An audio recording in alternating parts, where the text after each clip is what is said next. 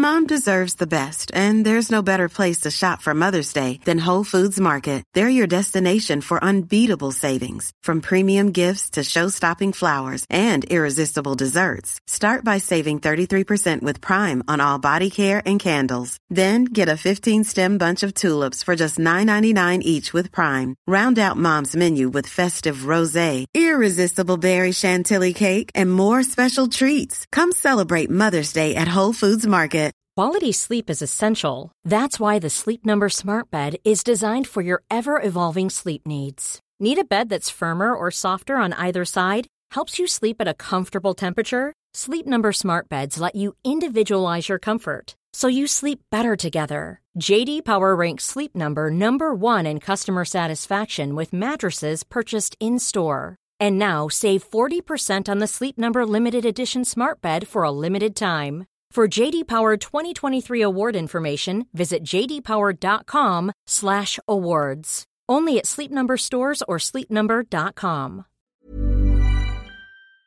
Hi, this is Billie Jean King. This is Marion Bartoli. I'm Mats Wilander. This is Mary Carillo. This is Pam Shriver. This is Yannick Noah, and you're listening to the Tennis Podcast.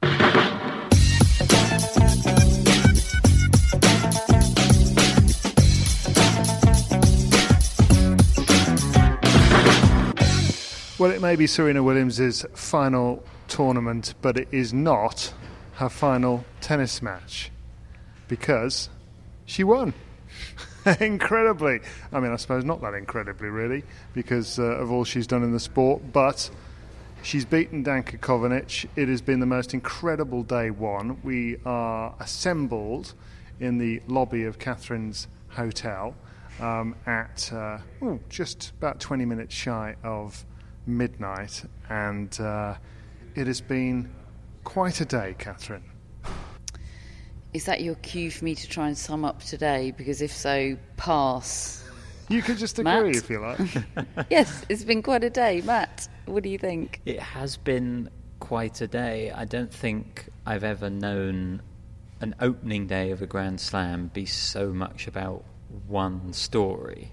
You know, and it felt like the whole day everyone was waiting for the Serena Williams match. You went out into the grounds, you saw signs, t shirts, there was Serena atmosphere. And yet at the same time, an awful lot else has happened. Yeah. That I'm trying to put those two things together in my mind, and when you do, you just realise it's a it's a wild day, it's an overwhelming day, and it just gets this tournament off to the most unbelievable start, really. Yeah, well, I mean, just just before we get on to talking about the actual Serena Williams story and match, that was a record crowd tonight for the US Open. Mm. It was 29,402 people. Now, obviously, not all of those were in Arthur Ashe Stadium. They, they come into the grounds, but it was a complete capacity crowd tonight, and there were no points in it in which people weren't in their seats. It was the most astonishing atmosphere, astonishing crowd. We're going to go through all of it. We're going to go through all the upsets that have happened today, and there have been a lot of them. You know, I mean, if this tournament was open before we started, what is it now? Um, but just before we do any of that, we'll just uh, quickly remind you about our competition for an AO travel package for you and a guest to win a trip to the Australian Open. Two people, one of them a friend of the Tennis Podcast and guest, will receive two return economy flights, accommodation, four days of tickets, and a premium experience open to friends of the Tennis Podcast. And as soon as you sign up to become a friend, a link to enter will be included in your welcome email. Details of how to become a friend are in our show notes to this show on your phone right now. If you're already a friend, keep an eye out for details in our daily newsletter tomorrow or email us at friends at tennispodcast.net to ask for the link to enter. So, Catherine, first and foremost, when Serena came out onto that court, you you told me that that had really moved you at the time, and I missed that. I missed that part. I, I managed to get great seats to watch the match, but I missed the entrance. Tell me about the entrance of Serena Williams tonight. Well, it was after the entrance of Danka Kovinic. Quite a long time after. Quite a long time after. Was it? Yes. Danka Kovinic walked out. First of all, there was an opening ceremony which. Look, I am ex- extremely supportive of Ukraine and all anti-war sentiment in every way, uh, I am also absolutely here for all celebration and memorial of Arthur Ashe. There was quite a confused performance, I thought, from a Ukrainian choir, sort of also related to Arthur Ashe. Look, I enjoyed it. I didn't understand it. But that happened, and it bore absolutely no relation to the Serena story. They clearly elected to do a sort of self contained opening ceremony, incredible performance of the national anthem, um, and then sort of a, a breakwater Serena story begins. Um, let's get Danka Kovinic onto court and let's get out that that out of the way as quickly as possible. She can sit there for a while. Um, Which might, a, might, help. Then a VT plays, uh, narrated by uh, Queen Latifah. All right. Um, and oh, I don't know. My instinct is to be sniffy about these things. You know, I'd, I'd heard that there was a going to be a piece narrated by Queen Latifah, and you know, I'm I'm British and you know repressed, and so I went, oh, you know, oh, they're going down that road, are they? And then, of course, about four seconds into it, I'm my lip is quivering. Um, and uh, they're cutting to a shot of Olympia, uh, Serena's nearly five year old daughter, with whom, of course, we know Serena was pregnant when she, she won her, her last Grand Slam in, in 2017. Uh, and uh, it turns out Olympia is not only wearing the 1999 beads in her hair, but also has a miniature replica version of Serena's incredible outfit for the night on. Uh, and that really that got me. I always think it's good to get the get get the first cry out of the way nice and early. That's done.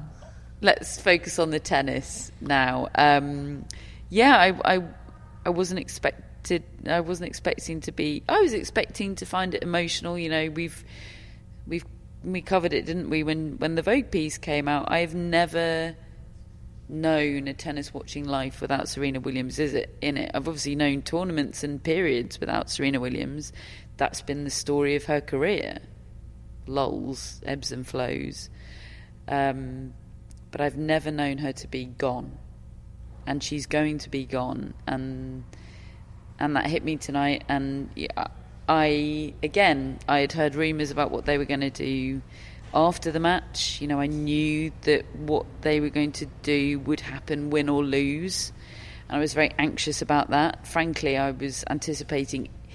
I, I, you know, before the match, I was trying to work out which scenario would be more awkward. Is it more awkward if they do the tribute if she wins, or is it more awkward if she, they do it when she loses and she's, you know, being the competitor that she is, sat there gutted, you know, not able to fully enjoy it, or perhaps even enjoy it at all. And I have to say, who knows how it would have been in another scenario, but I thought it was pretty much pitch perfect tonight. Yeah, I thought it. I thought it was beautifully done. I, yeah. I really enjoyed the whole the whole experience. Look, I'm, I'm going to stick with you just for a second, Catherine, because uh, at some point we're going to send you off to bed because it's crazy hours that you work. Uh, and, and, and Madeline and I'll have plenty to talk about. But also because my first uh, visual of what was going on on that court today was to walk in and and see what Serena was wearing, and I don't usually care. I don't. I'm you know I, I look look good, feel good, all the rest of it. Great. I don't usually usually doesn't make any difference to me. But when I when I saw what she was wearing I, and and the the stars in her hair, I just I just went, wow. I have requested that on air for Amazon tomorrow. TBC on whether that will come to fruition. for yourself. Mm. Have you also requested a cape? Yeah, I mean every day for the rest of my life. Oh, yeah. it was it was it was what, amazing. Whose day wouldn't be enhanced uh, enhanced by wearing a jewel encrusted cape? That's my new policy on life. It was incredible. And I, you know, I'd wondered a lot about how much she would be leaning into the occasion and the ceremony of it all. How much she would be trying to block it out because Because let's face it, she wants to win this tournament. However improbable that might be, she wants to win this tournament. Um, and it, it was a, it was a, it was a, it was an interesting juxtaposition, wasn't it? Her with the jewels in her hair and all over, all about her person, with the VT, the the, uh, the the video piece that had just run, you know, on TV screens around the world and in the stadium, which she had clearly participated in because she was featured in it. She'd clearly done a bit of filming for it, so she knew it was happening. She was a, a willing participant in it, and yet she walked out wearing headphones. Yeah. Wearing in, in and that was the the the balance right there before our eyes of embracing it, but also trying to win that tennis match. Yeah. And I, I, she clearly, as evidenced by winning that tennis match, found that balance, and I'm in awe of that. And that, that sums up her career. I would say she has walked the line of superstar and competitor and athlete more finely than anybody ever. I think Federer has walked that very well over the course of his career, but not not to this degree. You know, you you had to be there to understand the effect that she has had on this country. I think. Um, the the only time I felt like that at the U.S. Open was when she played her sister, and I can't remember the exact year, about 2007, something like that. And I, I mean, I've been coming for 20 years, and I've never had a feeling inside Flushing Meadows like the one I had when she played her sister, and it was like it was a, it felt like a different crowd. It felt like people just coming out to celebrate these two people um, and what they mean, and um, and and it was like that tonight. But it was there was there was so many different types of tennis fan and sports fan and fan of, of an icon, I think, and, and somebody who's been an inspiration to many other people. It was it was a really interesting vibe in that stadium, but essentially it was one of just true celebration and support. They were desperate. Now, look to me, and I and I, I was I was vocal about this. I don't like applauding the opponent's faults and cheering their double faults. I don't like that. I don't like it by any crowd anywhere. It's just maybe I'm s- stuffy English bloke, but that's how I feel. But take that aside, it was just the most astonishing atmosphere. What was the match like, Matt? The match was way better than I expected, actually, and Serena played way better than I expected. You know, she's we've watched her at Wimbledon in Canada, Cincinnati, and she hadn't actually been getting any better. I don't think, and that was sort of my my worry going into this match was well, if the tennis she played against Raducanu that might not be enough to beat Danka Kovinic, but she was so much better tonight, um, particularly in the second set. I think the first set was a real uh, battle. She was a breakdown. She was very nearly uh, 4 2 down, but she hit a backhand winner onto the line, return, that, and then won 10 points in a row after that, and that turned the match really. And then she found her serve when she needed to. That that beautiful serve. I um, I wrote a sort of ode to it in our newsletter the other week, and just being able to watch it again. Which is, did, did you write Billie Jean King's speech for her tonight, Matt? I was pleased Billie Jean King also mentioned it. I was like, yeah, you and me, We- Billie we- Jean. We're on the same page. Yeah, She's, exactly. she's a newsletter subscriber. and and she found it at the end of that first set when she really needed it, and then in the second set, um, she was really aggressive on return and moving Kovinic around the court, and you know playing playing some really good tennis. I felt in that second set. So from a match perspective, I thought you know she did brilliantly, and as you said, it, it just was a celebration of Serena. I was in the crowd, and I suddenly found myself being part of a of a card stunt that they'd. You were that in it? Yeah, I had one on my seat, so I thought, right, well, I better I better be involved. describe No the, way. Describe the card stunt for anybody who didn't see it. Well, everyone, I think everyone in the stadium had a card on just under their seat when they went in, and it had some quite detailed instructions about what you were supposed to do. And it was a card with a tiny slit in it that you would that you had to put in front of your face so that you could, you know, it had a sort of eye slit so that you could still see. And basically, they were all, most of them were blue, but some of them were white to spell out her name, and some of them were red to create a heart. What, so what colour were you? I was blue. So I was part of the sort of background. It's like being O negative blood type. Yeah. so um, yeah, and then there was I think it said "We love Serena" two or three times, maybe even four times around the stadium, and it was just a really nice touch. And yeah, I thought, well, I'm going to take part in this, given I've got a card. He was a little bit of blue envious. in that stadium. Mm. yeah, Um, it was special. This this performance from from Williams. I mean, look, it wasn't without some anxious moments for her and for the crowd because she got off to that flyer and then it got pegged back and she lost three games in a row and it was quite error strewn in the middle part of that that first set. But my sense watching is that this was somebody who has really put in the work ahead of this ahead of this match between Cincinnati and now because I felt like her instincts were good. You know, when she was going to the net, she let one or two balls go over her racket because she knew they were going long. And I feel like you've you had to play a lot of balls and a lot of competitive balls to be able to do that. And, and actually, in our commentary on BBC Radio earlier in the day, Laura Robson had had said that she'd been told that Serena has been playing a lot of sets with a lot of people, a lot of different people in a way that maybe she wouldn't normally. Um, and that's that's an interesting preparation, and it, and it, and it felt like that. Yeah, I, I, I've heard the same. Um, that that's been quite a significant change, actually. I mean, she's had pretty much an, a 24 year career of not hitting with her competitors, of having a, a full time hitting partner that travels with her. I know she would hit with Venus, um, but pretty much not ever hitting with other WTA Tour players.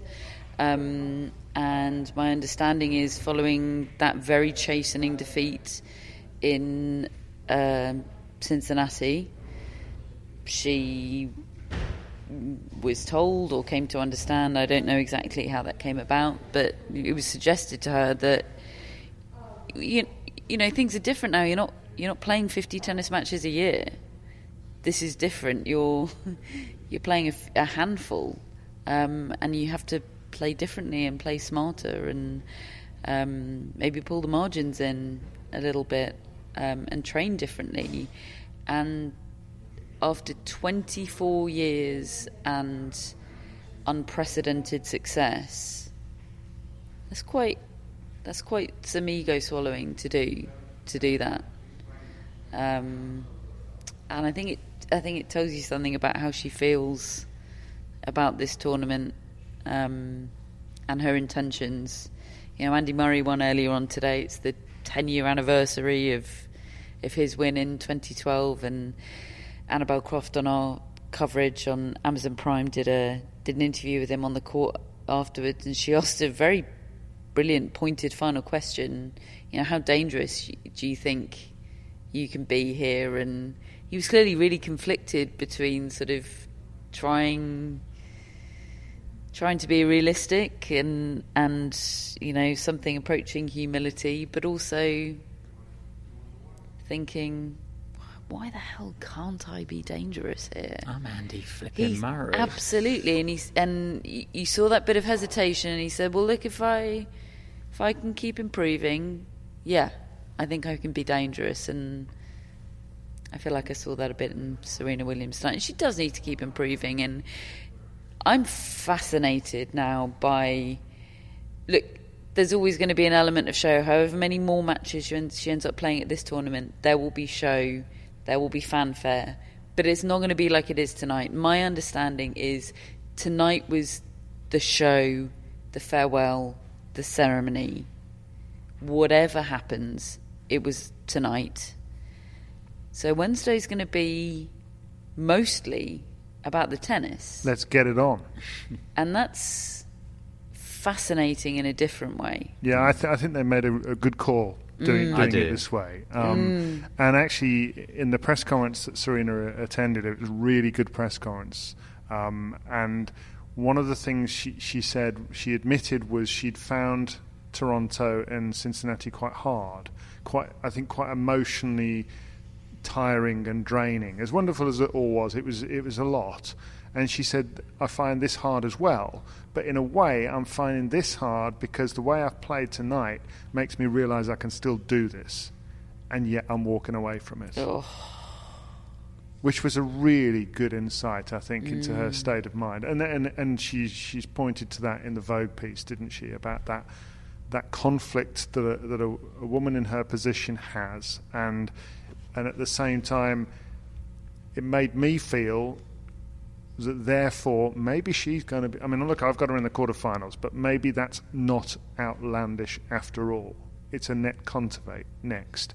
She's the second seed. She whipped somebody today, so she's she seems to have got some form back. Being coached by Torben Beltz, I saw today.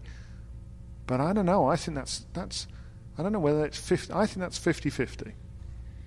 David just complimenting his own prediction there, in case Well, you anybody know. didn't clock it. I mean, I, we'll get on to the ones I got wrong later. There's a lot of those. I might be gone by that point. Sweet relief. Probably for the best. Taylor Fritz. while I'm asleep, you'd better do me proud while I'm trying to get to sleep. We'll with, we'll tick with- off him, with uh, Taylor Fritz. taking Don't task worry. with Taylor Fritz. Yeah, I think he's feeling He's worse done than that we Got some issues with He- Daria Kasatkina as well. They're feeling worse than us. Almost. Carry on, Matt. What am I supposed to be carrying on? Serena Williams. Yeah, yes. Anett Kontaveit. Yes. I was quite impressed by just Serena's little footwork today. Just just little adjustments in long rallies to, to stick in long rallies and I think that was really missing in, in the matches I'd seen of hers previously this year. And I, I will say again, yes, today was the ceremony, it was the celebration. I think it was absolutely the right thing to do because, you know, they'd made it all about Serena. Everyone was there who would have wanted to be there. It was joyous. She ended up winning. It was all perfect.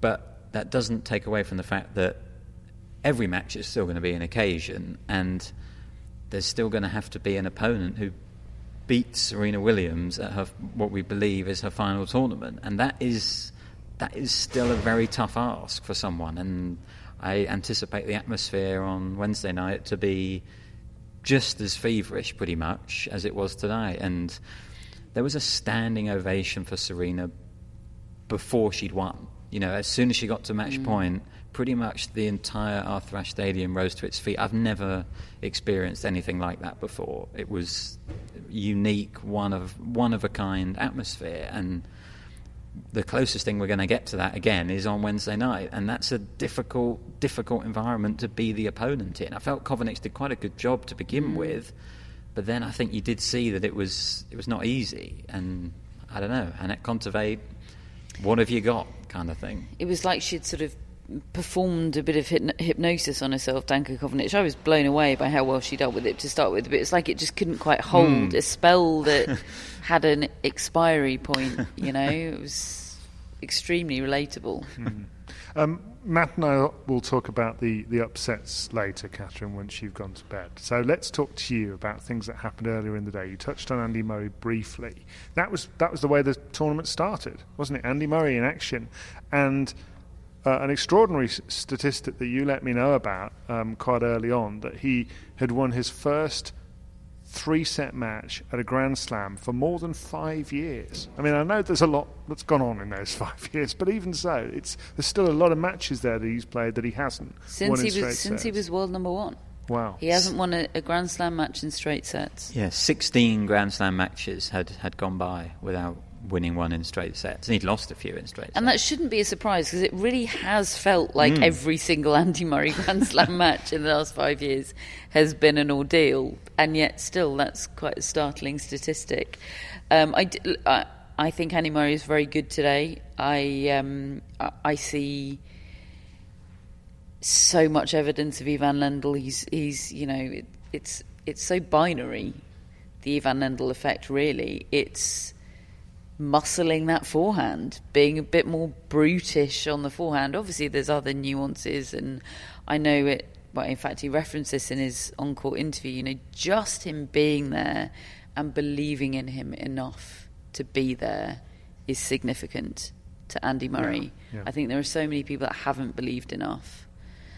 Um, and it's him. And it's it's the guy who he was with when he was at his very best Yeah. twice, and he still believes in it. I mean, what a thing! Absolutely.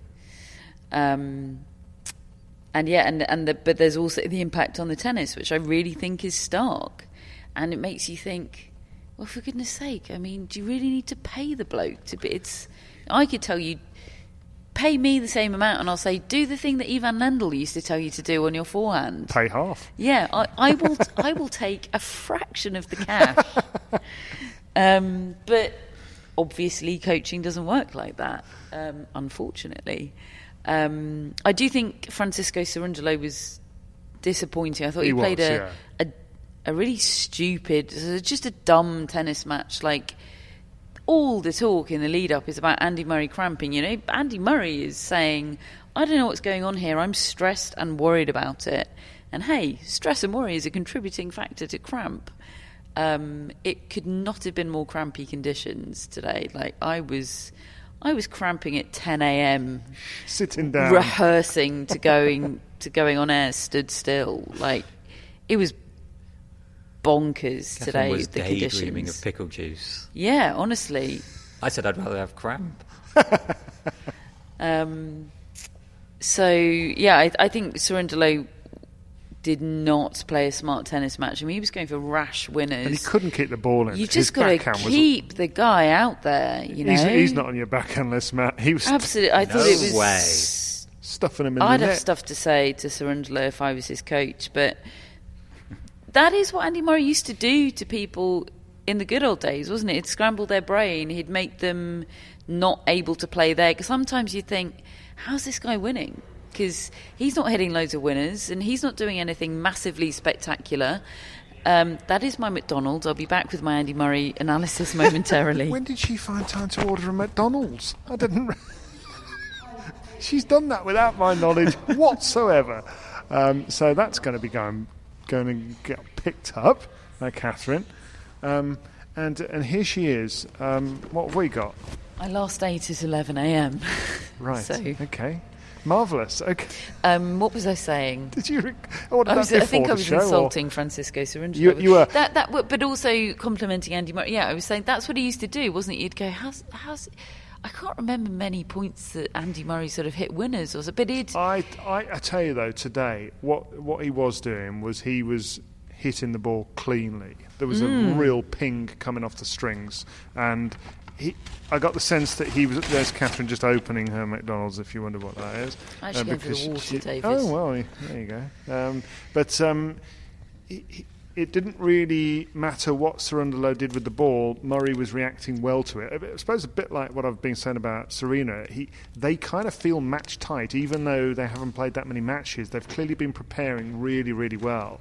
Um, and I, I got the chance to do to do BBC Radio's interview with Murray afterwards, and, and it was one of those where he he- he's got to rush out the press conference room to go to the ESPN studio, which is over the other side of the the uh, the premises here. So it was one of those that you you call a walk and talk interview. So I'm very nearly walking into trees, benches, spectators, whilst also trying to hold a conversation with Andy Murray, walking along with my microphone stuck in his face. But the third question I asked him, and it was off the back of something from the press conference, he'd said in the presser, he said, "Look, Ivan Lendl knows exactly what I need to do." In order to get back to the top of the game, and I and I said I put that to him. I said, "You- "You you said this, so what is it? What is it that Ivan Lendl says that you need to do to get back to the top of the game?" And he said, "Look, I'm not going to go into loads of details, but basically, tennis is actually quite simple. It, people ma- make it far too complicated, and by that I took him." Basically saying, I've been making it far too complicated. What Ivan does is is simplify it for me and makes me think I've got to keep the points a bit shorter, go after my forehand, go forwards, and basically cut out the faff. Is mm. is what I got from it. Look, I, Again. I am an expert at telling people to cut out the fat. if that's what he's after, Catherine's job I'll- application I'll in again. Him, I'll do him a cut price job. She sat That there with her chips and she's Honestly, right up my alley. I can submit my CV in the morning. ready to give her, her advice. Um, I also asked him, by the way, um, what what he found about Serena Williams from his playing doubles with her, what she's like, and and he said he said he was really nervous when he was going to go and play doubles with her because he didn't want to let her down, and uh, he said she really put me at ease, and she's she cracks loads of jokes while you're on the court, and he said I can't really repeat any of them.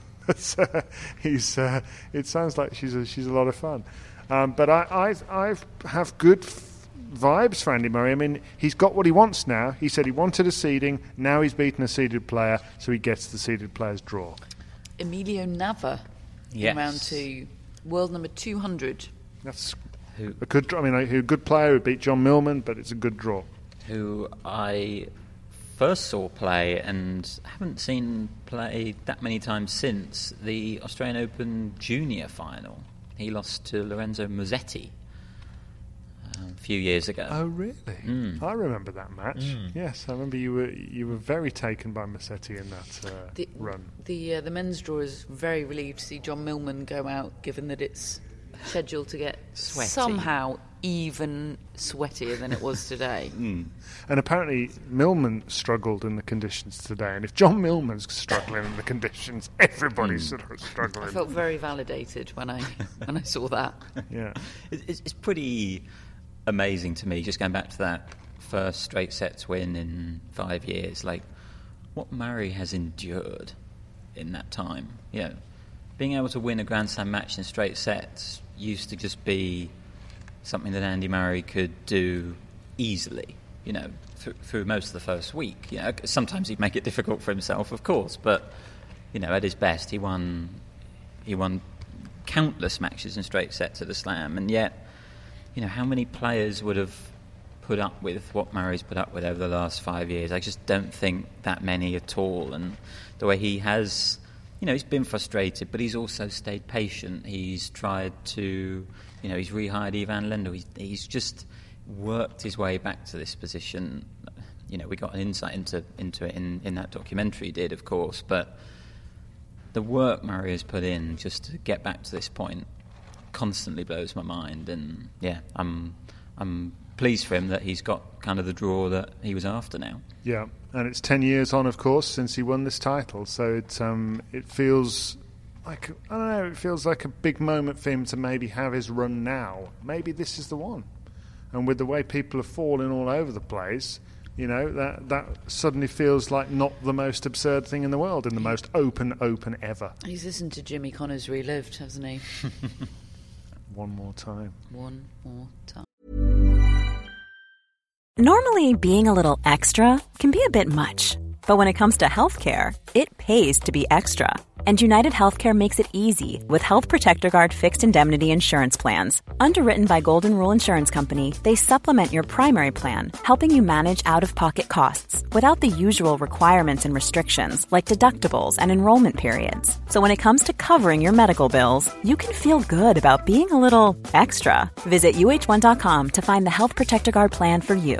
This is Paige, the co-host of Giggly Squad, and I want to tell you about a company that I've been loving, Olive and June. Olive and June gives you everything that you need for a salon quality manicure in one box. And if you break it down, it really comes out to $2 a manicure, which is absolutely insane. It's also so easy to get salon worthy nails at home with Olive and June. The difference between how your nails used to look when you did them yourself and now with the Mani system is a complete game changer. The best thing about Olive and June too is it's a quick dry. Dries in about one minute, lasts for five days, and full coverage in up to one to two coats. Visit oliveandjune.com slash perfectmanny20 for 20% off your first system. That's oliveandjune.com slash perfectmanny20 for 20% off your first system.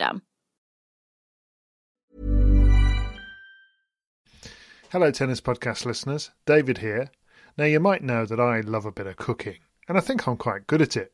But if I'm honest, even I get fed up trying to work out what to do every night. That's where Home Chef comes in. Being able to put together a delicious meal without the long prep and the cook times, well, that's pretty cool. Home Chef provides fresh ingredients and chef designed recipes conveniently delivered to your doorstep to simplify your cooking experience. They have over 30 options a week and serve a variety of dietary needs, so you don't have to worry about what to make ahead of time. Not only is it convenient, but it's economical too. Home Chef customers save an average of $86 per month on groceries.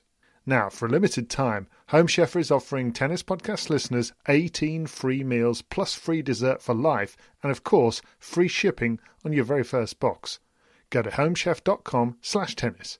That's homechef.com slash tennis for 18 free meals and free dessert for life. You heard it right. Right then, what else are we going to talk about? Um, Daniil Medvedev was also on the Arthur Ashe Stadium. He was the first match on there at, uh, at noon. He beat Stefan Kozlov in straight sets very, very comfortably. Um, we we had a lot of upsets, as I mentioned, Matt. Why don't you take us through a couple of the upsets that we had today? Because I mean, it was it included one little sequence where we had two upsets in about 45 seconds completed on the men's side. Yes, Stefanos Tsitsipas and Taylor Fritz both going out. Uh, not good for my predictions. Not good for lots of people's predictions. I would have thought. Not good for them. You know, th- these are these are bad losses. I really do think so. Um, Tsitsipas was six love, four love down to Daniel Galan. And if there was a time to be six love, four love down, it was probably when everyone was watching Serena Williams and no one was really noticing. I think it was, suddenly it was like, hang on a minute, what is happening with Tsitsipas? This has gone on longer than just a bad start. This is a sort of crisis situation for him. And it got a bit better. You know, he, he, did win some games. He won a set. He fought really hard in the fourth set, ended up saving eight match points, I think, before losing it on the ninth. He's got to be injured if he's losing if he's winning one game in two sets. Well, no? he he um, received some treatment on his elbow and his arm. I, I, believe it was the end of the second set, and he he did he did look to be in in some pain when the sort of physio was manipulating him, I suppose. Um, he he's given some quotes um, saying that I was very well prepared. I felt very well in practice. I'd had lots of good matches. The momentum was in my favour. Um, he's aware of his history at the US Open not being very good. He's never reached the second week. He said that even the fact of the slim chance that he could reach world number one after this tournament was on his mind. Apparently, Casper Ruud can reach world number one. Someone told these people that the rankings are meaningless now. I mean, suddenly, chill now. out. He, really? he said my arm was pretty tight. Nothing was coming off my strokes. I felt my serve was slow. He returned great. He took advantage of it. I couldn't get into the match. It was as if I was half dead. Blimey. Never knowingly understated. Crikey. I mean, it, it, it's a shocker. Oh dear. It is. It's a t- and he's never done well here, has he? No, he hasn't. What's his best result been? I think third round. Third round for Stefanos Tsitsipas at the US Open in about what five goes? It's not good enough. It's really, and it, you wonder whether that's the city, uh, whether it's. I mean, obviously, if he's hurting a bit today, maybe that's a factor. But even so, it just should not be happening.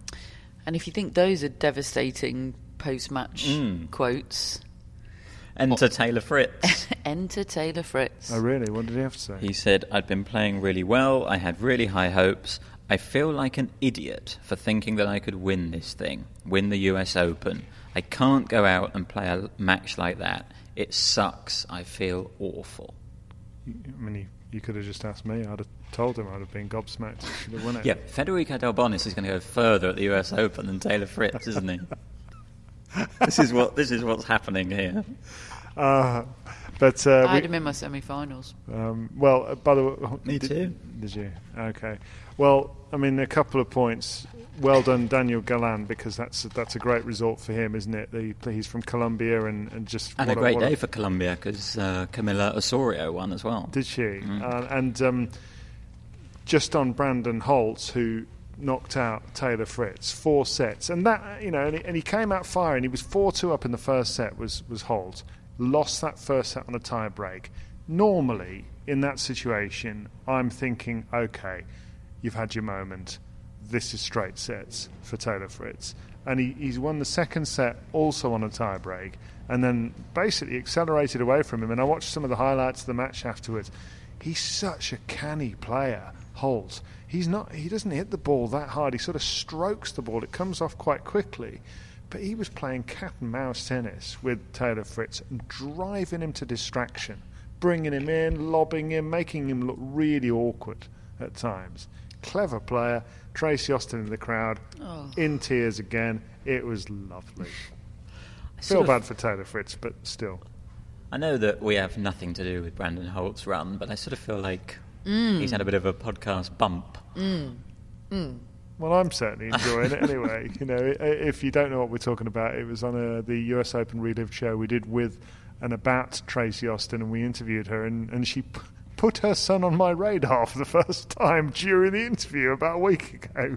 And uh, lo and behold, he entered qualifying. He's gone all the way through, and he's in the second round of the US Open. Congratulations to him. Congratulations to her. It's a great story. And um, just while we're on uh, offspring of great tennis players doing well, Oh. Elizabeth Mandlik won today as well. And Sebastian Daughter Korda. of Hana Mandlikova and Sebastian Korda. Yes. Wow. It's all happening. All good stuff. Okay. Um, right. Well, we got some more upsets to talk about. Catherine, is it bedtime? Well, I have just eaten a whole um, punnet of uh, McDonald's fries, so That's energised you, is it? yeah. Okay. Uh, I can do Halep. Let's let's do Halep and Right see where we're at. So the, the McDonald's was worth it. We get Catherine for I'll say it again. Haven't eaten since 11 a.m. okay. And it's now past 11 p.m. Um, that's what tennis tournaments are like, folks. Uh, so what did happen to Simona Halep today? She lost to Snigur, who it now occurs to me, I, I, I don't know her first name. Daria. Daria. I was, was going to say Daria, but I thought I might just, I don't know. Daria Snigur Yeah. From Ukraine. from Ukraine, a former junior Wimbledon champion, and a fun time, David. Oh yeah, I mean to watch her is to struggle to believe your eyes. The shots she's hitting. My card was marked by um, a tip-off we received that her service motion involved her feet not leaving the ground, and sure enough, when I watched the footage, that's exactly what happened. But really, the thing that, that, that occurred to me was that she has the most extraordinary forehand, which looks like she's swinging a sort of lasso, and then it's all it's all floppy, and then she'll hit the ball. The ball contact is without any topspin whatsoever. It's just flat as a pancake, and it flies through the air. And you're thinking she cannot control that. It's impossible, and yet she controlled enough of them to beat Simona Halep. Makes Medvedev's forehand look quite normal. Yeah. Yeah, and uh, I don't know. I was, I was saying to Catherine, I I tend to like players with really clean, nice technique. You know, I mentioned Serena's serve. It's just I just love it. But I also like players with really funky, weird technique. Who and still make it work. Yeah, and Snigur fits into that category. And her backhand is great, though. You know, I mean, the forehand is is a is a weird thing, but she makes it work. The backhand's really good. David even said Which it is could be on the Medvedev, list. isn't it? Yeah, exactly. Funky Um, forehand, dreamy backhand. yeah, and she was she was brilliant. She was driving Halep mad. You know, hitting the ball to a really good length, coming up with angles as well, um, and then this incredibly emotional moment at the end when she did win. Um, she sort of put her fing- her fingers over her Ukraine ribbon on her chest to make a heart, and her dad was, was in the stands and just he had his hands on his head throughout the entire interview. It was it was her first ever tour level win, I think, first first match against a top ten player, and yeah, you know the U.S. Open is a big deal, but the invasion of your country is just clearly on her mind all the time. Of course it is, and in her heart all the time. And that just outpouring of emotion at the end, I just, I just found it extremely touching and affecting. I actually had to move desk in the in the media room because at the crucial moment, all the all the computer screens froze in our in our portion of the media room. So I ran into the other room and had to find an empty desk. I, I, I went to the one which was for a Serbian journalist. I was thinking, possible that he's not here. and turned out to be a good call because it was empty. Um, so that was my following of this match. But yeah, it was it was it was incredible. And for Halep, I mean, we have seen her lose her first match on the Louis Armstrong Stadium before to to Kanepi in 2018. We know she doesn't like New York really, but she did come in in really good form, and I think that has to be that has to be a disappointing loss for her as well. She looked stressed from very early on in that match. Three points in. Yeah, uh, her eyes were wild, and and look, I think she wasn't enjoying those weather conditions, uh, and, and I can understand why we, for all the reasons we've talked about. But she looked hot and bothered, harassed, and as if she was just trying desperately to hold it together because she was she knew that if she could just dig in, her, her, her normal foundation of her game would probably win against most players. And of course, there were those huge peaks and, and troughs in, in the game of her opponent, and, and that included a, a very lopsided second set in Halep's favour. But it just, it, it, you don't necessarily win major titles like that. She won her major titles by hitting out when she was under pressure when she was under the gun against Summer, Sloane Stevens, she went for it. When she played Serena Williams, she absolutely knocked her off the court. It was extraordinary.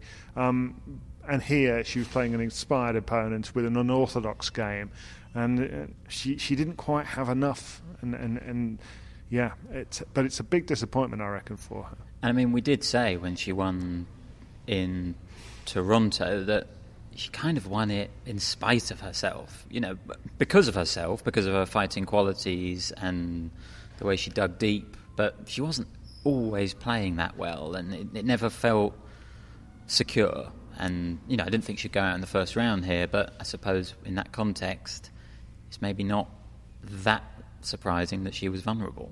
Mm, yeah.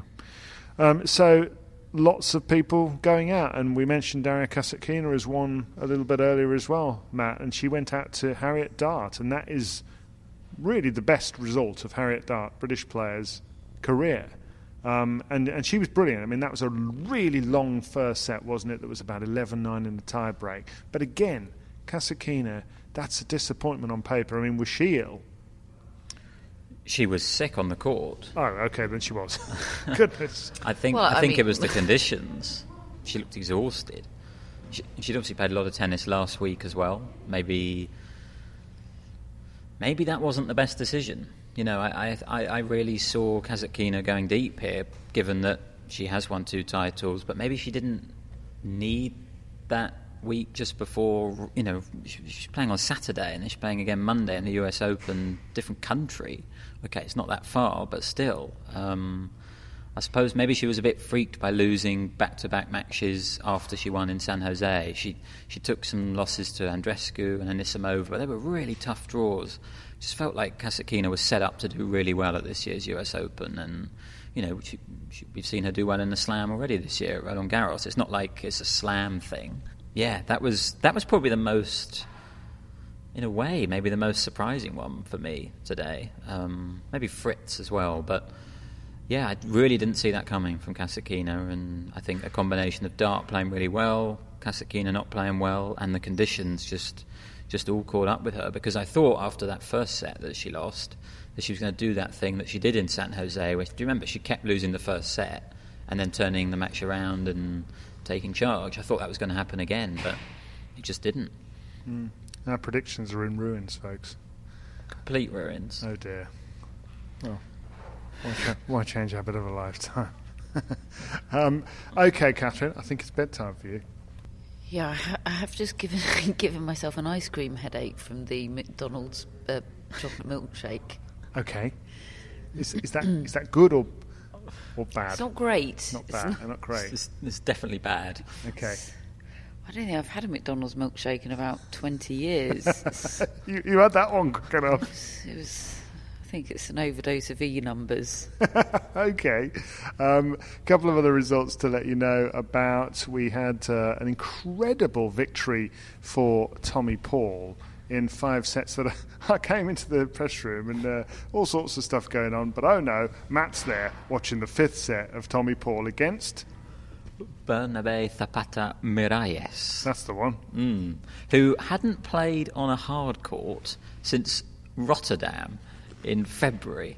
He goes he goes out of his way to play on clay whenever he can, and he does it extremely well. He wins a lot of matches, and he's sort of battle hardened. But I didn't expect him to be well looking like he was going to beat Tommy Paul. He had break points in that fifth set. Um, and Tommy Paul eventually, at the second attempt, managed to serve it out, which given that Fritz, I think Fritz was in the Tommy Paul section of the draw, now feels like a really big win for Paul because mm. he has been playing well.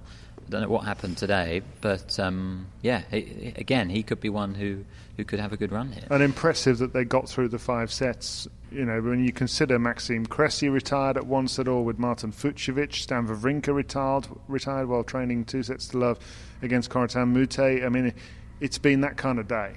People have been suffering out there. Catherine Whitaker retired midway through the podcast. Yeah, she's on her way, Good folks. night, folks. we'll see you tomorrow, Catherine. Um, now, just a couple of other points here on the men's draw, and most specifically the match involving Pablo Carreño Busta and Dominic Thiem, Matt, because you went out there. It was won in four sets by Carreño Busta. There were moments where you looked at Dominic Thiem, and the eye test made you think, he's back. Mm. but he's not back, is he? What's what's going on? I'm finding it really hard to put my finger on what is going on with Dominic Thiem.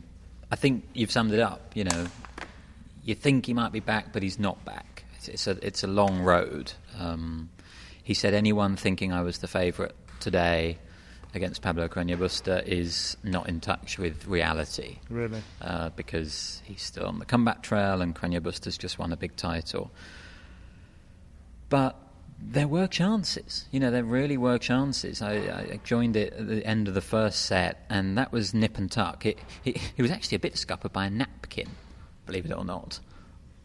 Right.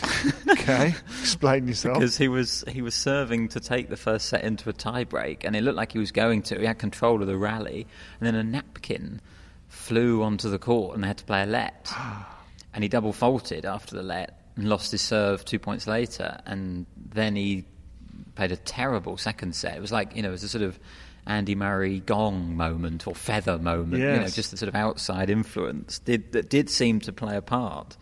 Um, and yet, some of his quotes post match are quite upbeat. You know, he says there were some definite positives today. The way he fought back in the third set, I think, was was one of them. He is still capable of hitting backhand winners that force me to make, you know, inappropriate sounds for the press from. which I found myself frequently doing I know, today. I know what you mean. I, I made one at one point while I was stood next to you. You know, it, it's it's all there still that Yeah. ability, but confidence I think is shot. He hasn't played much on hard court.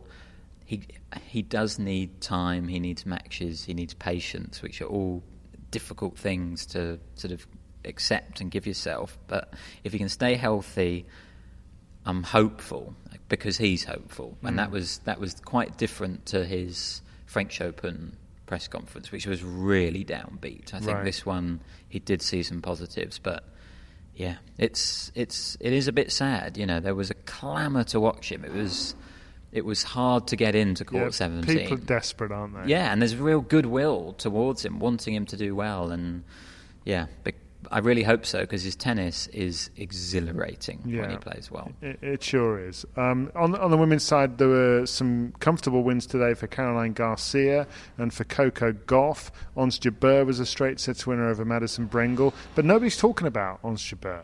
No, and- which is d- different to before the French and Wimbledon. Yes, and I think you've got a theory as to why, David. Well, I mean, my theory is that she hasn't been there and done it yet, so she doesn't automatically get included in that conversation, or as we might say, the mix. And we know we know the doubts I've had over that, largely alleviated by what I saw at Wimbledon. But I think you don't get automatically put in that that group unless you've got form coming in. And as a result of that, I mean, look, her form hasn't been good. She doesn't convince that much on a hard court, I think, in some way, because there's nowhere to hide on a hard court. So you can't you can't rely on touch and crazy backspin drop shots and things like that that might work on a clay court or or different sort of skiddy shots that might work on a, a grass court. It's it's just different and yet to, to really show that she's got it on this surface. So I, I think that that's why, really. She just lacks enough form. Yeah, and she obviously had that form ahead of the French Open and, and ahead of Wimbledon when she really was being talked about. And, and I think you're right. I think I'm increasingly seeing Ons Jabeur as a as a natural surface specialist, if that's what we want to group clay and grass together as, mm. because she's able to differentiate herself and separate herself with with her court craft. I mean, she did win today, so yeah, she is she still, still in the tournament, and her losses on the hard court swing haven't been terrible. You know, she had that one to Kvitova, Kudermetova, I think, um, Zheng Qinwen as well. So you know, not bad losses. Um, but yeah, I agree. She she really is under the radar at this tournament. Yeah. Um, final point on the women's draw: we have uh, a second round meeting now between Bianca Andreescu and Beatriz Haddad Maia. Haddad Maia beat Anna Konjuh six love six love, which is a bit mean, isn't it? oh dear. Um, but um, Andreescu beat Harmony Tan, and that was after charging off the court to change her Nike dress, and she was basically slagging it off. I mean, cancel the competition for quote of the tournament because we've already got it from Bianca Andreescu. It's not my fault, it's Nike's. Who sponsor it royally? she was she was asking the umpire whether she could change her outfit because it was it was hindering her on on her forehand. It was getting in her way, uh, and but she didn't want the umpire to sort of deem it as an official change of outfit because they're limited. Um, so yeah, she said it's not my fault, it's Nike's, and then.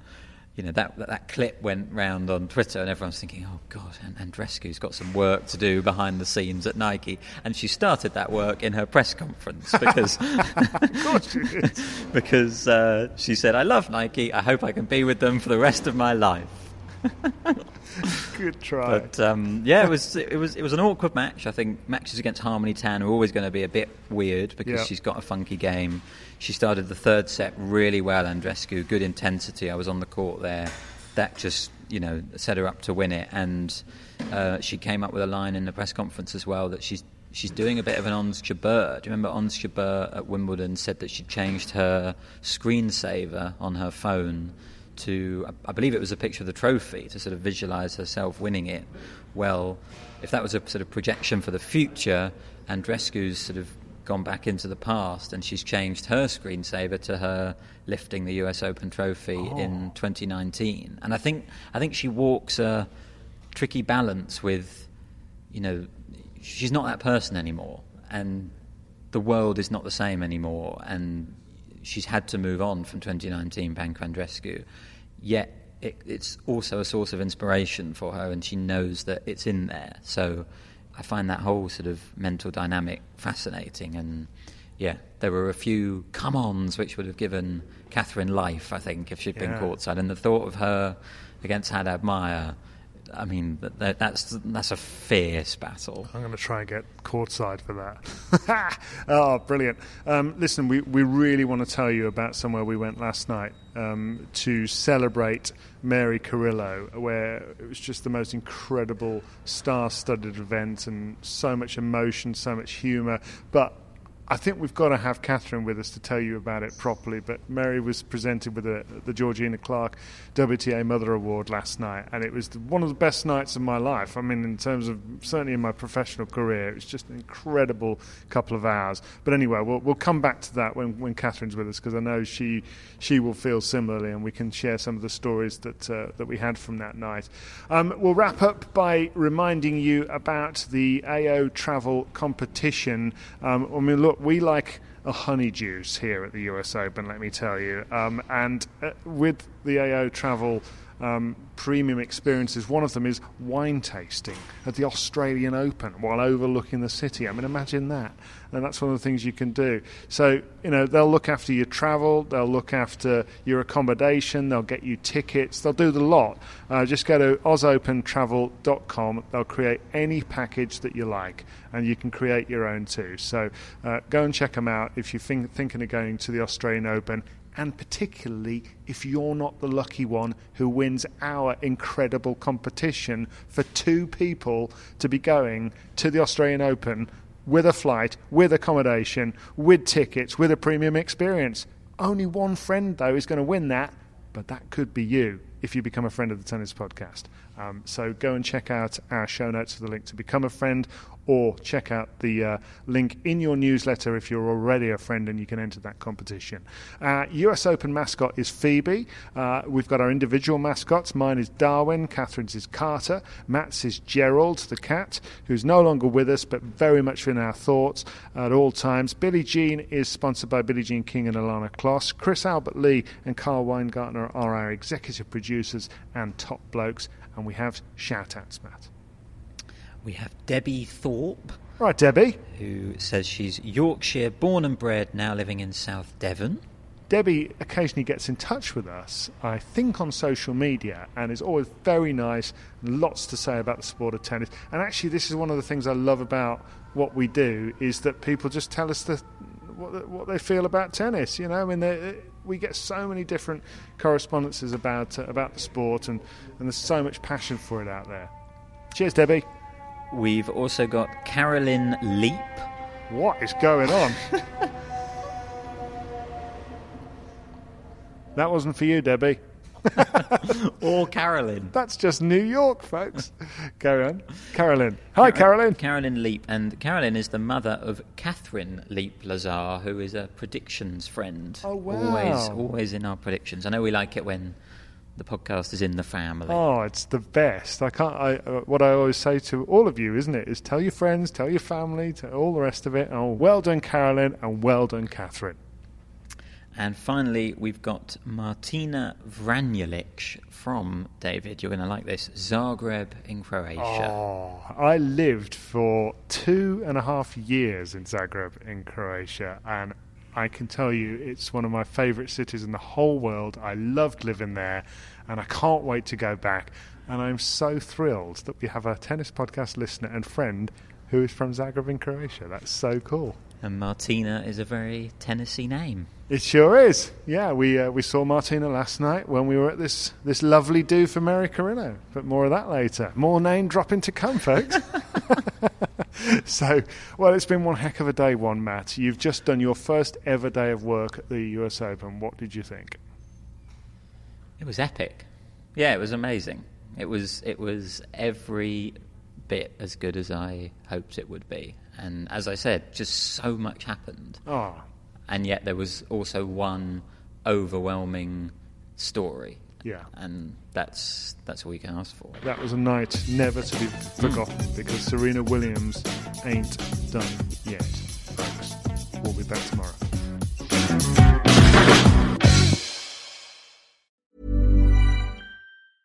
Mom deserves the best, and there's no better place to shop for Mother's Day than Whole Foods Market. They're your destination for unbeatable savings, from premium gifts to show-stopping flowers and irresistible desserts. Start by saving 33% with Prime on all body care and candles. Then get a 15-stem bunch of tulips for just $9.99 each with Prime. Round out Mom's menu with festive rosé, irresistible berry chantilly cake, and more special treats. Come celebrate Mother's Day at Whole Foods Market. Mom deserves the best, and there's no better place to shop for Mother's Day than Whole Foods Market. They're your destination for unbeatable savings, from premium gifts to show-stopping flowers and irresistible desserts. Start by saving 33% with Prime on all body care and candles. Then get a 15-stem bunch of tulips for just $9.99 each with Prime. Round out Mom's menu with festive rosé, irresistible berry chantilly cake, and more special treats. Come celebrate Mother's Day at Whole Foods Market. It.